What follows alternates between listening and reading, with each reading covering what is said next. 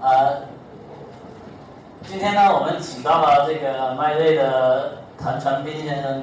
他是这个我们之前嘛讲来这边讲的大部分都是讲这个呃某一种技术，研发某一种这个设备啊、来解决某个医学的问题。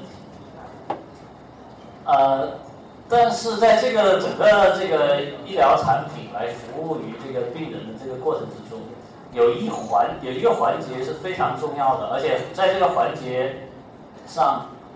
很多很多的技术都倒下了，呃，都没有挣到钱，都没有能够运用到这个病人身上。所以这个这个环节呢，就是这个仪器器械的这个注册和监呃和审批。呃，之前在一两年以前，这门课的另外一个呃老师来讲的时候，就讲过这件事情，就是医疗仪器这个监管最严格的一件事情，在这个呃所有的商品里面。那么为什么要做这件事情？因为它是一件非常，它用在人体身上是需要非常谨慎的一件事情，所以说，啊、这是非常重要的一个一环。之前那呃来讲心脏支架的这个呃张博士，他就跟大家提过，说自己他们公司注册这个支架，用了很多很多的资料的。我记得他说大概有这么高一沓的资料，或者几万份的资料。啊、大家可以看出来是那么小一个东西，但是它就用来做注册的那个工作量是有非常非常的大，所以这个是这个医疗器呃仪器非常非常重要的一个地方，就是这个仪仪器要真正用在人身上，这呃你成立这么一个公司，真正要挣到钱，这是如果不是最重要的，也是最重要的之一。所以说，我们今天非常高兴的请到了这个迈瑞公司的这个技术保护部的谭先生，给我们讲一讲这个这个部分。大家欢迎。好哎，好，谢谢大家。啊、今天也非常荣幸能得到咱们南方科技大学的邀请，跟大家来做一下有关医疗器械法规介绍的这么一个交流。其实我，其实我不能够说这是一堂培训或是一堂课程，我们只能说这是一个交流，因为在全国的高校里面也没有一门课是专门讲医疗器械监管法规的，所以我只能从我工作的经验中，把我的一些体会和心得跟大家做一下介绍。那么我相信大家今天一进教室门的时候，看到这个 PPT 的这第一页《医疗器械监管法规概要介绍》，可能头都大了，说：“咦呀，今天今天这个内容会不会是给我们讲什么法律啊、合同啊、诉讼啊、官司啊这一类的？”其实其实不是，就像我们刚才老师说的，医疗器械的监管，它是我们整一个医疗器械行业、医疗器械产业中非常重要的一环。我不知道在座的同学，大家今后毕业之后会不会投身到我们的咱们国家或者是整个全球的这个健康产业中？健康产业中，比如说投身到我们的医疗器械，投身到我们的生物制药，投送到我们的这些食品等等这一块。那么，如果说大家有这一方面的这个考虑的话，那么毫无疑问，今后在你们的工作中，你们就不可避免的要和这些产品的监管法规打交道。那么我们今天想说的就是。如果大家以后到医疗器械行业了，那么医疗器械行业这一块，它的监管法规都是什么样子的？所以今天我们用大概两节课的一个时间，跟大家做一个简单的一个交流。那么我们大概会占用大家一百分钟的时间。从企业的角度来讲，因为我们在企业也讲过很多次这种交流，我们中间不休息。但是刚才老师也提了，因为作为我们的我们的课堂，可能我们会在第五十分钟的时候啊，给大家十分钟的休息时间。当然，如果大家觉得我们一起一气呵成讲完也可以，这样子大家可以找点时间去吃饭，也都没问题。那么，呃，这一百分钟的时间，我们会跟大家做一下有关中国、北美还有欧盟医疗器械法规的一个介绍。为什么会选这三个区域的呢？一会儿也会跟大家做一个简单的一个讲解。那么我先自我介绍一下，我叫谭腾斌，是深圳迈瑞生物医疗电子股份有限公司技术法规部的负责人。我两千零一年的时候到了迈瑞，二零零二年呢，我就在公司开始组建技术法规部，一直到现在。那么，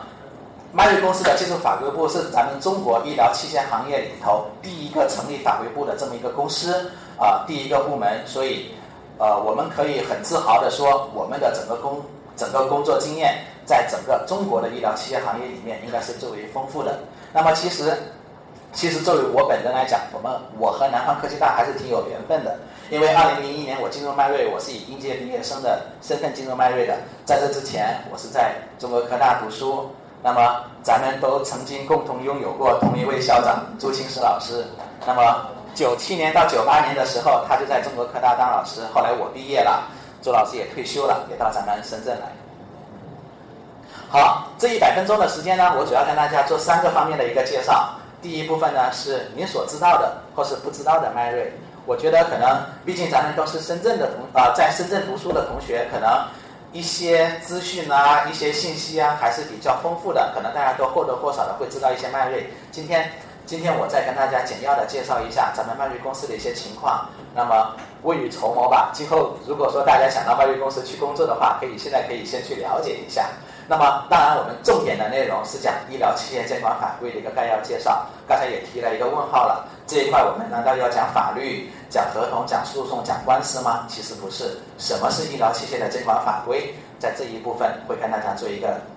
详细的介绍。另外，我们再回过头来看。咱们每个人都会有一个职业生涯的规划，可能在座的大家都是理工科背景的，以后大家可能会当工程师，会当技术员，会当首席的这些资深的科学家之类的。但是如果说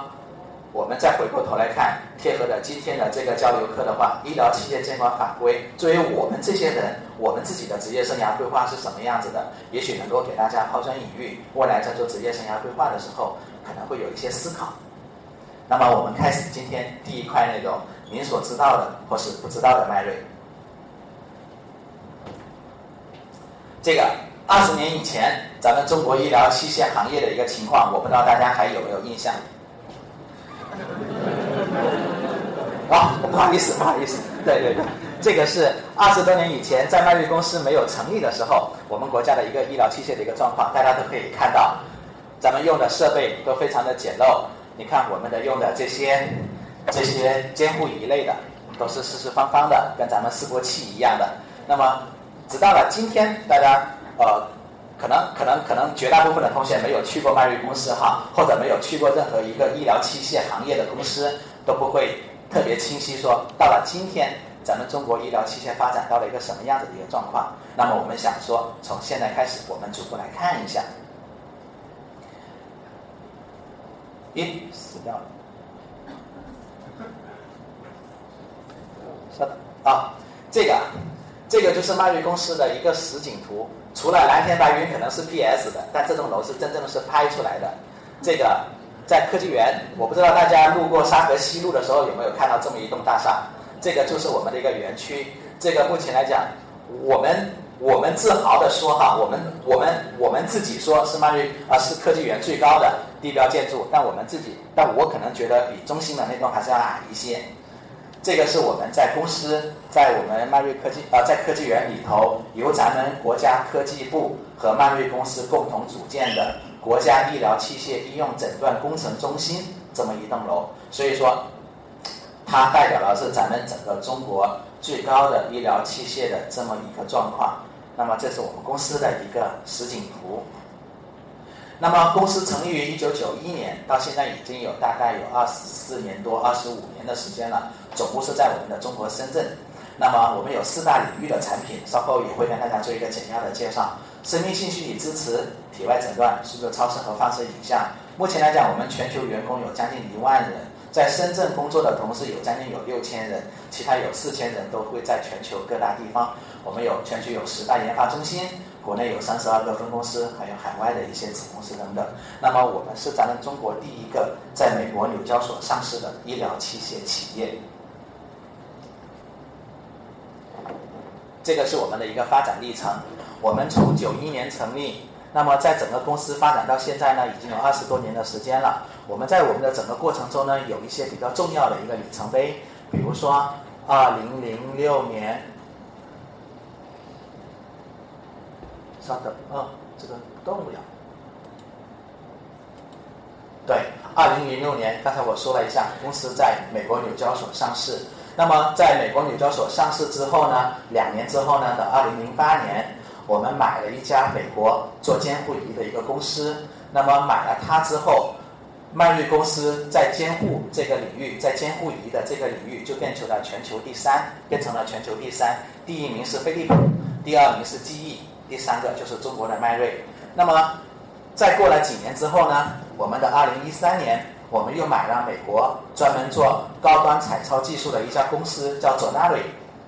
大家不知道有没有去过医院哈？可能我们都做过体检。现在咱们中国的医院，只要在做体检的时候用的超声设备，几乎都是咱们国产的设备。但是，如果说你真正到了手术的环节，到了妇产科看胎儿的环节，清一色的全都是进口设备，比如说记忆啊，比如像鬼子的东芝啊等等这一类的东西。中国的产品很难进入到这些高端的领域，看心脏的，看胎儿的，看腹部的。那么迈瑞迈瑞公司的产品也进不去这个领域，但是我们觉得，可能作为整个中国的一个企业来讲，我们必须要带好这个头。那么多方多方寻找之后，我们和佐纳瑞这家公司做了一个合作。它的营销实力并不是太强，它的整个市场布局并不是太广，但它唯独在高端彩高端彩超技术有它的一个特别的一个优势。所以二零一三年我们就有了一个合作，那么一直到了今天。好，我们再看下一页。对，这个是我们公司从二零一七年到现在的一个发展的一个情况。其实，其实过往几年整个经济环境都不是太好，尤其是医疗器械行业或者是整个大的工业工业背景，整个环境都不太好。但是，迈瑞公司还是保持了一定的一个增长幅度。但是大家可能也会看到，我们增长幅度在最近的这几年是放缓的，因为我们的底子太大了，可能我们。我们有这么多号人，有这么多的这些，这就这就这些销售的基础，所以我们每增长一个百分点都会特别的困难。但一直到现在，我们还是保持着一个比较稳定的一个数字的。去年我们整个营销额是八十二亿人民币，这个是在我们中国的国国内的医疗器械企业中是排名第一的。但是我们必须要认识到，我们相比起西门子，比起呃就比起我们传统的国际三大巨头 GPS、基因、飞利浦和西门子。我们还是有不小的差距，但你个别比像什么强生啊，像雅培呀，像贝克曼库尔特啊，这个中国的企业还有还有非常非常大的一个差距，他们都是数百亿人民币的一个销售额，但是在中国排名第一的迈瑞仍然只有八十二亿人民币左右。那么这个是迈瑞公司过往几年我们收购的一些企业，比如说最重要的就刚才我提到的这两个，一个是我们的美国的一个。做监护仪的 d e l s c o 公司，还有美国做高端彩超的佐纳瑞公司，还有其他的一些公司，是我们为了丰富我们自己的产品线，迈瑞公司去把它做了一个股权的并购等等。比如说像我们做输液泵的，咱们深圳的深科，还有做微生物检查的卫生科技等等这些这些公司，这个大家了解一下就可以。那么我们现在来看一下迈瑞公司的四大产品线的一个系列。迈瑞公司到今天为止，虽然我们我们买了很多小的企业，和国外的一些企业都有合作。但是作为我们本土来讲，我们的四大支柱仍然是这几条：第一个，生命信息与支持；第二个，体外诊断；第三个，数字超声；第四个，放射影像。我们逐个来看一下，生命信息与支持它是什么样子的一些产品呢？比如说，这个是一个手术室的场景，在这里面呢，我们能够看到我们的监护仪、我们的手术灯、手术床、麻醉机等等这一类的东西。甚至包括我们病病床旁边的这个输液泵，还有我们整个护理床旁边的这个除颤，比如说发生了心律失常之后，给他来一下的这么一个东西，就就这一类的。所以说，通通的这一类产品都属于我们生命信息与支持这么一块。这个到了今天，二零一五年仍然是迈瑞公司贡献销售额最大的产品。我们这一块，我们的份额占到了全球第三位。那么第二块呢，就是我们的体外诊断设备。说起体外诊断设备，可能大家都会觉得陌生。其实每个人都都就都已经经历过了。我们但凡有一个头疼感冒的或者是发烧的，到医院我们第一件事就是得抽血。抽完血之后怎么弄？就是放到这些机器里面去测。所谓的体外诊断，就是和人体不接触的，是把我们的体液组织、我们的唾液、血液这些，就这就咱们的这些组织放到机器里面去做去去做检测的。这种东西叫体外诊断设备，它有我们的血液细胞分析仪，有我们的生化分析仪等等这一块。这个是我们的体外诊断。那么数字超声呢就很好理解了，这个就是我们公司自己的这些超声设备，对，包括我们我们自己做的一些腹部的检查呀，自己做的一些这些胎儿的检测呀，现在已经不太允许了。早几年迈瑞公司的孕妇如果说想看自己怀的是男孩女孩，就在公司自己看的。当然，现在咱们国家法律管得特别严，都不太敢去看这个。那么最后一块呢，是我们最新的一个产品线，叫放射影像。大家可能做体检的时候也都会经历过，我们照一下 X 光，就是这一类的东西。如果说我们有一些一些这种组织关节发生了一些病变的可能，可能我们会去做一个磁共振这一类的东西，都属于放射影像。但这个是迈瑞公司最为年轻的一个产品线，到今天来讲，它贡献的销售额在整个公司里。整个公司的领域里面并不是特别的高，但是它是一个特别有发展前景的一个产品线。不知道大家前阵子有没有关注新闻？就过去是去年还是前年，咱们习主席去了上海一家公司叫联影的，他们就是专门做这个放射影像设备的。当然，联影公司的成立对是咱们中国医疗器械行业的一个一个一个非常重要的一个一个什么？一个切入点吧，但是它的主要竞争对手是要针对西门子的，所以对于整个中国医疗器械行业来讲，它是一个非常良好的一个现象。好了，那么我们来快速的再过一下我们迈瑞公司整个研发的一个情况。毕竟在座的大家都是理工科背景的，可能真的是到了企业里面，可能我们的第一份工作还是和研发相关。那么我们公司的一些研呃一些研发情况是这样子。这个是我们有全球。全球的一些研发的一些中心，比如说我们在美国有几个研发中心，像在硅谷的 j o n a r y 像在美国迈阿密的研发中心，新泽西的研发中心，还有我们在瑞典斯德哥尔摩的一个麻醉气体的研发中心，这个是我们在海外的。那么在国内呢，我们也有几个研发中心，总部就是我们刚才看到的，就是在咱们深圳。但是除了深圳之外呢，我们在北京、在南京、在成都、在西安、在上海都有我们自己的研发中心，因为。因为随着整个中国高校的这么一个一个布局，可能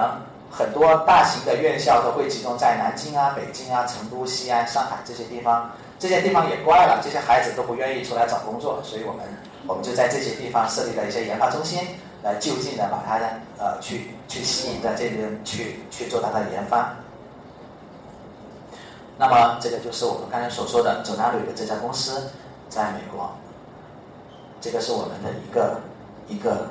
一个研发的一个情况，人员的一个情况。麦瑞公司有一个特点，每年的销售额的百分之十投入到研发。去年我们有八十二亿的销售额，我们就投了八个亿到研发。其实这八个亿在今天的麦瑞来看，可能还是不太够花，但是我们会用我们的一些其他的提高效率的手段，每年都能够推出七到十二款的新产品。整个公司的研发人员有将近两千人，大家想，一万人的企业里面，研发就占了五分之一，这个是一个典型的一个研发型的一个企业。两千人的研发工程师，几乎很多中国医疗器械行业、医疗器械企业的全公司的人数都没有两千人，但在迈瑞，研发工程师就有两千人了。这个是我们的一个。一个测试的这一块，这个可能和我们又会更息息相关一些。比如说，我们有我们可靠性的啊，可靠性的有 EMC 的，还有一些这种这种其他的一些东西，环境啊、安全啊、电源参数、气体等等，都在这里面都有。对，这个就是可能。专门做 EMC 测试的同事，哦不对，同学可能做过 EMC 测试的同学可能会了解，这个就是一个 EMC 的一个实验室。在中国医疗器械行业里面，也只有迈瑞有这么一个 EMC 实验室，因为它的投入成本非常非常的高，这个要高达几千万、两千多万的这么一个投入，很多企业都会把它交给第三方机构去做测试，但很少都会有在企业里头自己摸底的，几乎都没有。OK。那么我们这个是我们参与的国家或者是地方标准的一些呃这一些活动，大家都知道，三流企业做产品，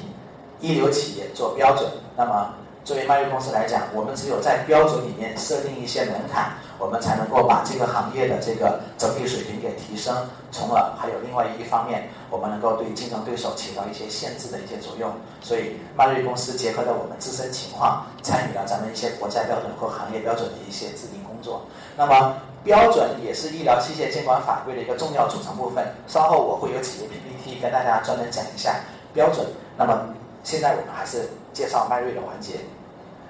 这个是我们的一个生产线，呃，生产线并不在科技园，在我们几个关口的地方，像我们的白芒关啊，还有我们西丽的红花岭啊，都是我们生产线。这个能够把医疗器械做成流水线的企业其实不多，大家都会知道，我们做电脑、做手机、做家电，全都是流水线。但那个是因为几乎家家都要用，但是医疗器械并不见得家家都要用，所以你把医疗器械做成流水线的话是特别不容易的。所以说，当我们看到这个词 “Made in China” 的时候，大家可能在这以之前谈到 “Made in China” 的时候，可能都会觉得说呀，这是仿造。这是廉价，这是山寨的这么一个代名词。但是我们回想起来，比如像日本，它用了几十年的时间，它把这个日本产品从低劣质量的这么一个印象，变成了这个标准制造、标准作业的这么一个印象，其实是花了很大很大的心血的。在迈瑞来讲，我们也正在用我们自己的这些努力，改变人们对中国医疗器械的这么一个印象。这个就我们就能够看到，这个是一个实景图。医疗器械里面都会有一些展会，在展会上面呢，我们就放了一个箱子。这箱子呢会有二十四小时淋雨的这么一个设备，大家都可以看到，监护于在下雨的环境中，暴露在雨水下都能够正常的工作。这个是它的防水，它的这个整个电器电路的设计等等，都是都是非常高水准的。这个是我们的一个一个质量的一个情况。这是我们的一些获得认证的一些情况。好了，今天我们既然我们的内容是医疗器械监管法规，那么这些地方一会儿也是咱们要重点讲的。可能大家都会未来未来我们的一些工作中都不可避免的会接触到一些 logo，这些 logo 分别代表着什么意思？一会儿会让大家做一下简简单的介绍。当然我们不可能剖得太细。如果说一门医疗器械监管法规的课程，如果把它剖开的话，可能要讲三天三夜都讲不完，但我们今天只有两个小时的时间，我们只是把大家，呃，初步的了解一下医疗器械监管法规的内容就可以了。未来可能我们还要在更多的实践中、更多的工作中有一个更更直接的一个体会。对，这就是我们的一个制造中心，这个是在白芒关的，这是在西丽的，这个一个一个流水线。这个都非常的不容易，这个是我们现在正在做的这一块，这真的就是实景图，可能个别同事他在摆拍，但是这些设备都是有，这都是有的。这是我们在南京迈瑞的手术灯和手术床，还有我们的机架车间，这个是放射影像等等这一块，这些东西，这是高温老化，这是流水线，这是实地的这个。好嘞，我们往下看。这个我们就不说了。这是迈瑞公司的一个全球的一个服务网点，大家可以看到，咱们中国包括海外，其实迈瑞公司有好多同事常年也不着家，都被派到这些海外去了，他们也特别辛苦。这是我们的一些客户群，大家都会知道，大名鼎鼎的三零幺医院，还有北大人民医院等等这些东西都是啊，这些医院都是迈瑞公司的这个客户。对，这是我们监护，这是我们的一个市场表现。监护仪我们是中国第一，全球第三，当然还有一些其他的东西。这个都是咱们由专门的统计机构做市场调研之后做出一个统计的，它并不是迈瑞公司自己自己想写什么就就写出来的，这个是有一个权威的一个发布。OK，简要的一个时间，十几分钟的时间跟大家过了一下。您所知道的或是不知道的迈瑞，可能我觉得通过这几页 PPT 的介绍之后，大家可能都对迈瑞公司有所了解，那么也会对整个咱们中国，尤其深圳医疗器械行业可能会有一个初初的一个小小的一个印象。但是我们今天主要的内容刚才说了，还是我们第二部分医疗器械监管法规的一个概要介绍。那么讲到这个时候，讲医疗器械监管法规概要介绍之前呢，我们首先要明确一个什么叫医疗器械。这四个字可能大家都会觉得奇怪，医疗器械不就我们在医院里面经常看到的那些东西吗？但是我们想说，法规对医疗器械的定义是什么样子的？首先我们得知道什么是 medical device，直接或间接用于人体的啊，巴拉巴拉巴拉巴拉说了这么多，这是一段非常拗口的文字，然后可能你每个字都认识，但连在一起就会觉得说呀，这说的是啥呀？但这个是咱们中国也好，欧盟也好，北美也好，医疗器械监管法规中明确的对医疗器械的一个定义，几乎都是一样的，就是这么一段拗口的文字。那么在这里面呢，我们只需要记住几个关键字，几就几个关键词就可以了。那么比如说像人体，在这个定义里面，我不知道前面两周咱们有一位呃企业的同仁给大家做了一下有关受用 B 超的这么一个课堂的一个讲座，大家在那个课堂上面可能对兽用产品，就是动物用的产品会有所了解，但是必须要告诉大家，在今天的中国，动物用的医疗动物用的产品不属于医疗器械。医疗器械只用在人的身上，这个和美国对医疗器械的定义是有一点点差别的。美国对医疗器械的定义也是这么一大段拗口的文字，但是它这里有一个改变，它不仅仅是 human，它在 human 后面还有 and animal，所以美国人就很奇怪，他认为说动物要和人享有同样的一个权利，所以他把动物用的器械也在医疗器械的范畴中，但是在中国和欧盟。都不把兽用的动物用的产品归纳为医疗器械，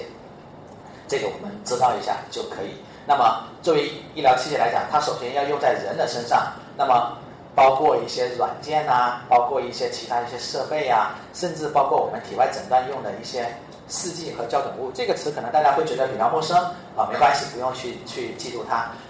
反正这一类的东西都属于医疗器械的这么一个范畴。那么我们来看一下，都有哪些呢？比如说，我们刚才看到图片里面的灯也好，床也好，监护仪也好，麻醉机也好，毫无疑问，它和人接触，它都会属于一个医疗器械的一个范畴。你看，像这个输液泵，这个 B 超，对，这个也是 B 超，还有这个血液，这个就是我们刚才所说的体外诊断设备，大家把血液。抽出来放在这些机器里面做检测，虽然不和人体接触，但它测的也是人的样本，所以它也是医疗器械。包括他们用的一些体外诊断的试剂，虽然它是液体存在的，它也仍然是为了达到这个测量的辅助目的的，它也算是医疗器械。等等。那么包括我们的磁共振，包括我们的麻醉机也好，这些都算。这个是我们大家都会常规认知到的医疗器械的一个范畴，都很好理解。还有一些其他的，大家可能可能这一生中都不会用到哈，比如说髋关节，这个做关节置换的时候，骨科用的产品，人工心脏，乳房填充物，假牙，创口贴，婴儿保温箱。像还有包括在座的同学可能都会戴隐形眼镜，这些都属于医疗器械的一个范畴。因为一旦这些产品如果说发生问题了，都会给人带来严重或者是一般严重的伤害，这些都会有，都会有。那么我们想说，为什么医疗器械需要有严苛的法规监管？第一个，它和人息息相关。刚才老师也提到。它毕竟是和人的生命直接绑定的。比如说，假如它和人体接触，那么一旦它的功能失效，就会直接导致死亡或者是严重伤害。比如说前面我们提到的人工心脏，我们的髋关节，如果说它失效了，那人不就得死亡或者是严重伤害吗？好了，即便是它不和人体接触，刚才说了，抽大家的血去测一下，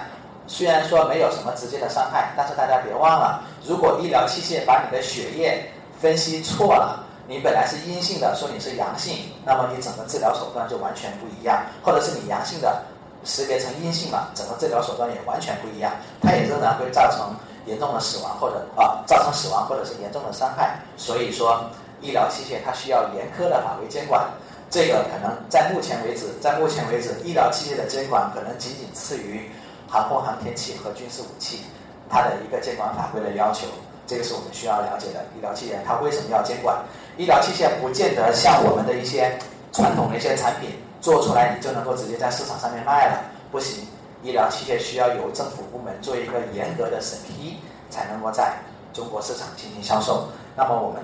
看一下整个全球医疗器械这个监管中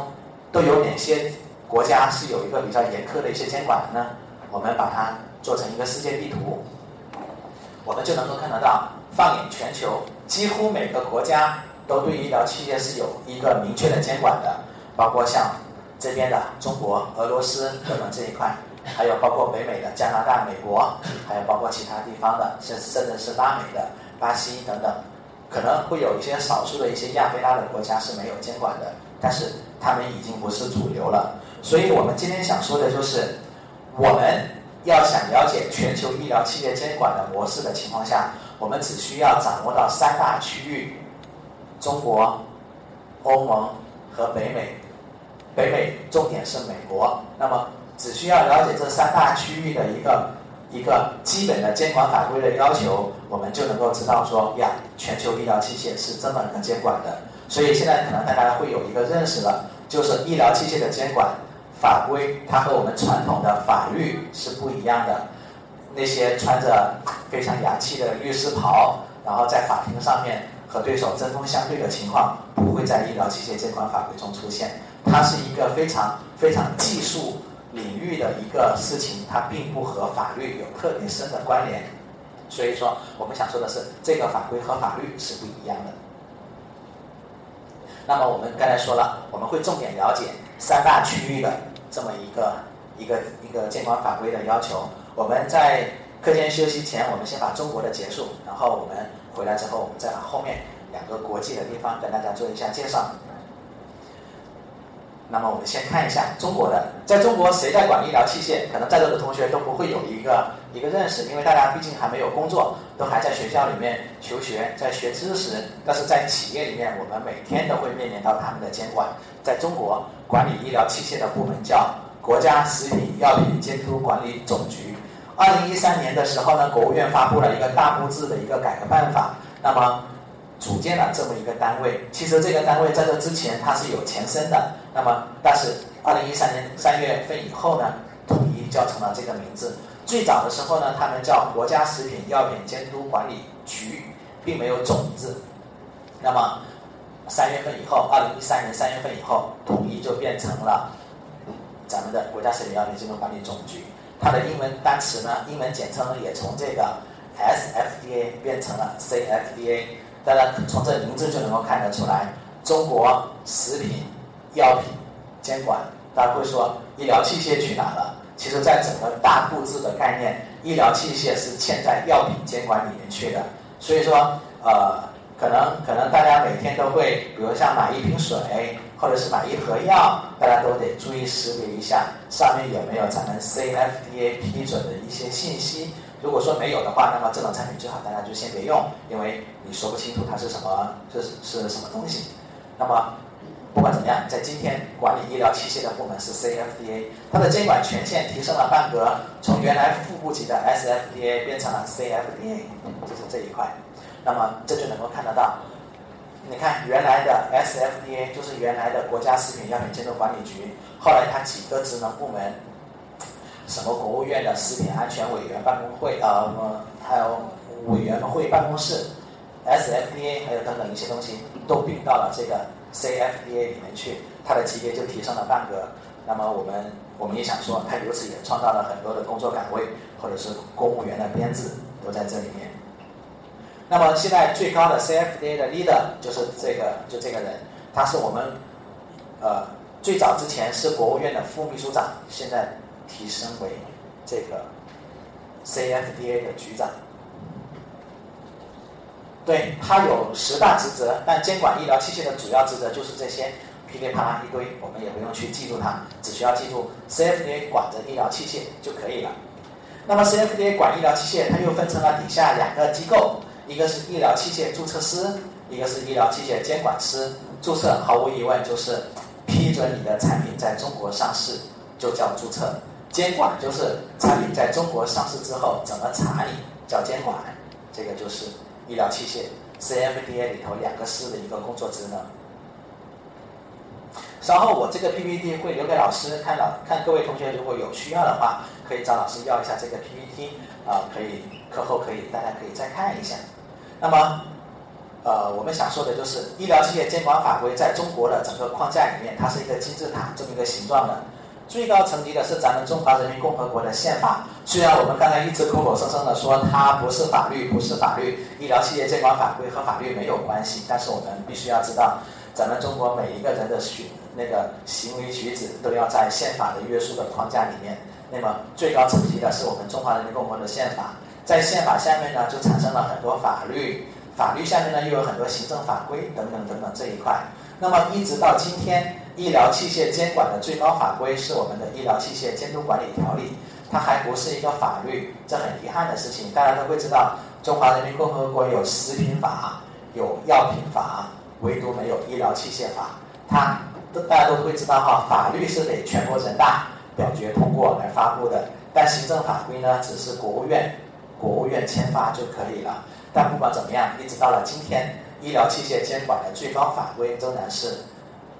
医疗器械监督管理条例，它是一部国务院的法规。国务院的法规呢，毫无疑问就是咱们国务院的总理签发的。这个是二零一四年三月份的时候，李克强总理签发的这么一份国务院令第六百五十号令。医疗器械行业的同事里面都会把这个法规做一个详细的解读，因为它有可能会和它有可能会和企业的自身存亡有息息相关的因素，因为它里面规定了一些比较。比较细的一些要求，但是对于我们同学来讲，我们只需要知道，哎，现在我们管理医疗器械的就是这么一个东西。这个历史变革我们就不看了哈，我们只需要知道它现在现在的这一份东西是中是李克强总理签署的这一个东西，那这个变革我们就不看了，这个我们就跳过去，时间关系。最早的时候，朱镕基总理签署了一份，是在两千年的时候签了一份，一直用了十四年。到李克强总理的时候，把它做了一次修订，它更和它更和现在的环境、现在的整个市场趋势更加吻合了。朱镕基总理签的这份东西符合二零零零年时候的整个国情，但已经不太适合二零一五年的时候了。所以去年这部法规就做了一次修订，这个我们就不看它了啊。好，那么我们知道的就是这么一个东西。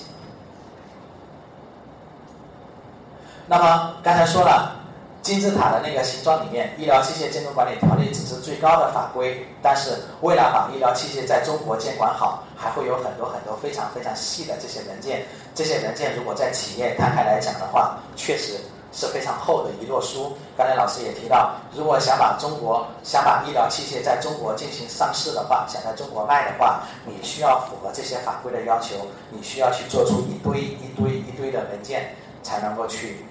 在 CFDA 完成审批，那这个我们知道一下就可以。那么在中国医疗器械它的监管呢，分成了四个层级啊，分成了几个几个模块。第一个呢是市级监管机构，第二个是分级分类管理，第三个是属地管理、技术支持机构。那么我们想说的就是市级监管机构是什么呢？我们看一下，CFDA 它分成了四个级别，最低的是每个县每个县都有管理医疗器械的。这个这个单位，然后每个市呢也有管理医疗器械的单位，每个省也有管理医疗器械的单位，最高的就是我们刚才所说的 CFDA，它分成了这四个层级。它为什么要分成这四个层级？这是咱们国家所特有的。欧盟不这样，美国也不这样，但唯独是中国会是这样子。因为分成这四个层级之后呢，它为了管理不同类别的医疗器械。医疗器械在中国的分类是分类是分类进行管理的，大家都会知道，有一些医疗器械它的风险级别是很低的，比如说棉花签，比如说拐杖，比如说轮椅，比如说我们去看喉咙用的压舌板这一类的产品几乎没有什么风险，它的风险级别分类就很低。但是有的产品分类是很高的，比如像人工心脏啊、婴儿保温箱啊。乳房填充物啊，像这一类的产品风险是很高的，它的分类级别就是就是就是最高的。中国把医疗器械分成了三类，第一类呢风险级别低，第二类呢风险级别中度，第三类呢风险级别最高。那么分成三类了，再结合了刚才的几级监管机构，我们就能够看到，第一类产品因为风风险级别特别低，那么你只要在四一级的监管部门完成准入就够了。也就是说，对于我们迈瑞而言，假如说我们有第一类产品的话，我们只要在深圳市就能完成它的一个市场准入工作，全国都可以卖。但是第二类产品，我们麦瑞就要在广东省这个食品药品监督管理部门去做它的市场准入，然后也同样全国都能卖。但是第三类来讲呢，我们就需要在整个国家，在整个国家做一个市场准入，然后也是全国都能卖。这个是我们的一个分级分类的一个管理。大家有没有漏？就有没有一个疑问说，四级监管机构，你这只是三个类别呀？你还有个县去哪了？县他们只管查。就其实作为我们麦瑞公司而言，每年我们都会收到很多县级机构过来查我们的这种这种函件或者是一些东西。那么县级药监部门它只管查，它并没有准入的权限。OK，这个就是。那么属地管理呢就很好理解，医疗器械生产企业、经营企业或者是使用单位要接受所在地药监部门的监管，这个我觉得是很好理解的了。另外一个呢就是一个特别的叫技术支持机构，医疗器械是一个很很多门类的一个学科，那么医疗器械仅靠 CFDA 什么是远远不够的。它也没有太多的技术的积累和沉淀，所以它会有一些专门的一些审评的机构，还有做临床的一些机构，比如说很多医院呐，还有一些检测机构，还有一些不良事件的监监那个监测机构。大家可能都会在经常都会在新闻三十分会看到某某某地方医疗器械又发生了什么不良事件，某某某的这个疫苗又导致多少小孩怎么怎么样，这些都是靠不良事件监测机构去反馈的。这个你仅靠最高层级的监管部门是监控不到这些细节的。那么我们最后来看一下中国医疗器械监管的最后一个一个 PPT。咱们国家想把一个医疗器械在中国卖，我们要经历两个步骤，一个是先注册审批，另外一个做生产许可。我相信大家听到这个可能的时候都是一团雾水的。大家呃，说实话，这个也只有在大家工作的时候，大家进入到。这个工作的这个这个这个岗位上才能够理解到这些东西是什么含义。但是现在我们只想说一个概念：医疗器械在中国想卖，绝不是简简单单做出来就能卖的，要先注册审批。这个注册审批对于企业来讲，这真的是说多了都是泪，因为可能我们会。会做无数页的文件，然后里面有我们各种各样的技术文件，包括产品的开发的要求、软件的一些开发的过程、测试的一些过程等等等等，包括我们在医院怎么做人体实验、怎么做动物实验的全部过程，证明我的产品是安全有效的，去交给 CFDA 审批。它审批完了之后，再履行一个生产许可，因为医疗器械的生产，它必须要在一个合适的环境中，比如说这个环境。它的细菌数不能超过多少？它要在无尘无菌，在一个清洁灭菌的环境下，可不是我们在一个作坊环境，在一个随便一个纸皮箱啊这个铁皮房里面就能够做出来。它对环境有很很很苛刻的要求。只有通过这两块了，我们拿到两份东西，叫医疗器械注册证、医疗器械生产许可证，这两个东西加在一起之后，才能够在中国卖。这个这个这个是一个非常非常系统的一个一个一个学科或者是工程。如果我们把它展开来讲的话，我们能讲出好多天的内容出来。但是我们现在只需要知道一个概念就可以。OK，我们现在时间差不多，我们下面的两块内容是北美和欧盟的，所以我们中间先休息十分钟，回来之后我们再跟大家简要的介绍一下有关美国和欧盟的法规的要求。好。